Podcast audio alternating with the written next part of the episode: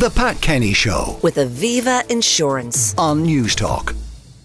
Now, the Doddle.ie mortgage switching index shows Irish homeowners could save significantly by switching lenders due to rising average rates. Not only that, but some might be missing out on green rate savings. Now, to break things down, Martina Hennessy, mortgage expert and managing director of Doddle.ie. Martina, good morning.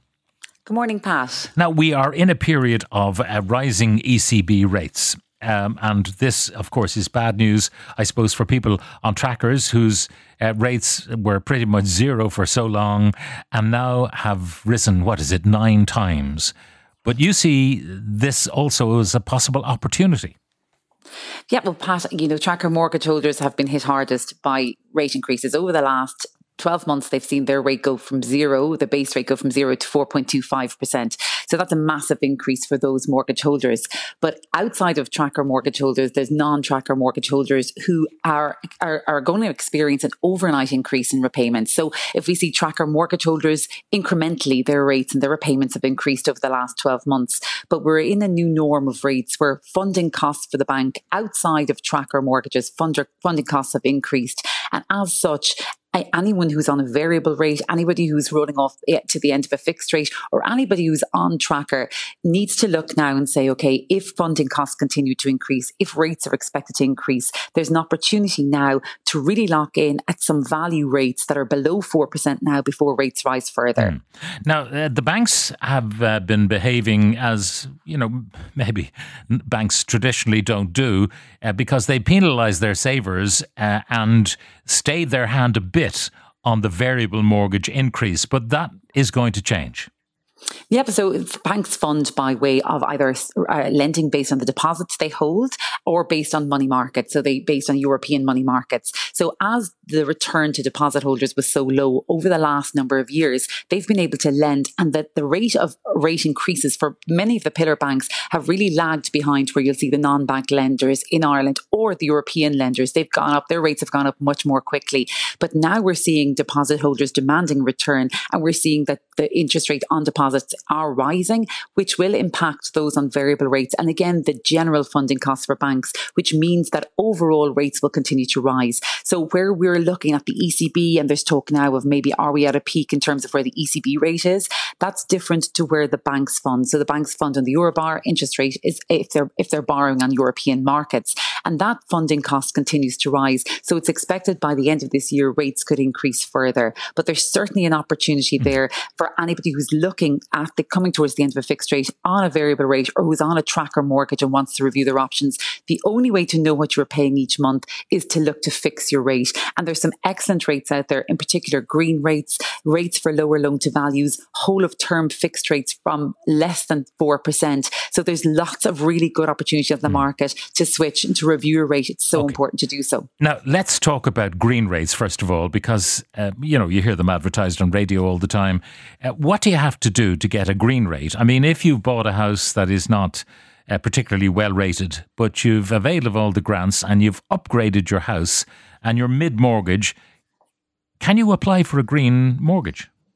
Yes, so absolutely. Not all lenders offer green rates, but there are certainly three lenders on the market who have very strong green rates, starting from 3.65%. So that's very different to where some of the, those, in particular, those standard, those lenders would have standard rates much higher. They'd have rates from 4.8%. If I take the example of, say, AIB's green rate, their five year fixed is 3.75. Their five year standard rate, non green, is 4.8. So if you've bought a home, if you've bought a new built home, you'll automatically have a BER over B3 plus. So the marker for when you get a green rate is your building energy rating has to be B3 or above.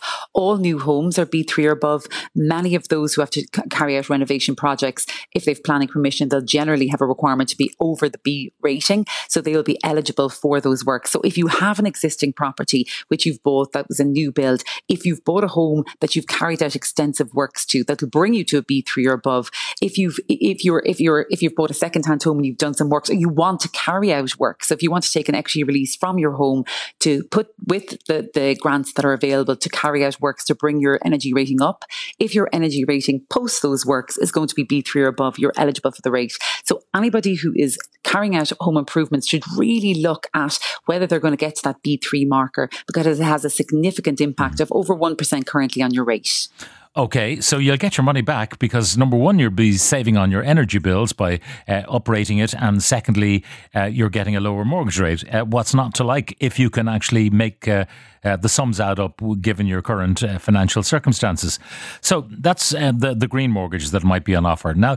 Um, for people who are currently on a fixed and it's coming to an end, um, you would recommend them what to fix again yes, I think there's a, there's a big call to action now, Pat, to look and to say, okay, if you're coming to the end of a fixed rate in the next 12 months, it's expected by the end of the year that most rates will be up over 5%. So if you're coming to the end of a fixed rate and you've been watching rate increases and thinking, oh, I'm okay, I'm fixed, that you need to act now because you, or else you'll face a shock repayment overnight. Because, you know, for anybody who locked in in a fixed rate, you know, 12 months or, or further back, their rate would be around two and a half percent for, you know, the average popular rate, the five year fixed rate. Those five year fixed rates are up and, up and around uh, in basic terms up from the pillar banks, 4.85%. So that would mean an increase in your monthly repayments of 312 euros per month or 3,744 euros per annum. So if you're coming to the end of a fixed rate, plan in advance to make sure you know what to expect. We're in a new norm in terms of rates. It would take extraordinary economic circumstances to see funding costs drop to the negative levels they were between 2016 and 2022. So we need to act now to get secure the value rates that are still available below 4% and not take a wait and see okay. approach. So if you're in the middle of a fixed, you know, it's coming to an end, maybe one of my texters says, uh, my fixed rate is due to expire in December 2024. Do you change now and, and at what cost? So uh, if you if you look at it, if you want to break out of a fixed rate, there can be a penalty, but it's only where the cost of funds decreases. So if you locked in even six months ago, costs of funds for the bank has risen so much that you're very unlikely to have a break penalty to break out now. But what you can do is call your bank and see if you would have a penalty. But again, it's very unlikely because funding costs have increased. The chances of you having a break penalty are negligible because mm. banks only charge a break penalty but, if the funding. But goes what you're looking at, if you do break out and the, the not due to um, be out of their fixed until December 2024. Um, you, you, know, there'll be a big difference if you're suddenly going from 2.5% to 4%, for example. Your repayments between now and December 2024 will be increased. So you've got to do that sum as well. Absolutely. And when clients would come to us, we would absolutely look at those figures. We'd say, you're going to be paying more now, but the only reason you'll switch is if it makes sense in the longer term. So if rates are going to be over 5% next year and you're breaking out now and you can secure a rate below 4%, the maths on that will generally work that over a five year period, the difference in the higher repayment over the next 12 months will make sense versus, you know, what yeah. you'll be, what you'll be looking at in 12 months time. But that's, that absolutely is where you need advice. You have to look and say, does it make sense to do so? And to be honest, in the market at the moment, there's so much rate movement. We two of the lenders increased their rates, Bank of Ireland and PTSB last week. AIB were earlier this month. It's hard to keep up with it. So anybody who is looking at rate options, it's so important to get market based advice or to do your research yourself so that yeah. you understand what rates are and to lock down the lowest rate you can achieve. Don't accept the first rate offer to you. Mm-hmm. I'm with the Vulture Fund on a tracker. Is there any way of avoiding the rises? Can you get out of a Vulture Fund, and just go to somebody else and get it fixed? So absolutely, you can switch from one of those loan servicing firms or a vulture fund. You can switch to a, a, you know mainstream lender provided that you are eligible to borrow. So your, your mortgage criteria still has to stack up in terms of your affordability, your repayment capacity, the standard lending rules. You can switch if you meet the new lender's criteria because a new lender will assess whether that mortgage is affordable for you. But absolutely check because if you look at where tracker mar- rates are now, anybody who's on the tracker rate has, to, has seen the incremental increases. They've made a decision to either stay where they are or move. But if you're in, in a, a vulture fund or a loan servicing firm, sometimes you think you don't have the option to do so, but you should very much check that out to see if you can, because again, tracker mortgage rates are variable rates. If you do want to fix that repayment to ensure it's affordable, then get the advice to do so. Martina, uh, finally, how complex is uh, changing compared to applying for a mortgage for the first time? Yes, I think there's a, there's a legacy, legacy idea that switching is a lot of hassle. That you know, when you buy your house the first time, that you you have to go through the process of bidding and buying the house and moving. Whereas switching is a transaction to save you money. Okay, so you'll only switch if it makes sense to do so. Technology now means the timelines are so much less. So accessing your documents is easier. It's in digital format, and the lenders are very very quick compared to this time last year. How long it would take to get approval is much reduced.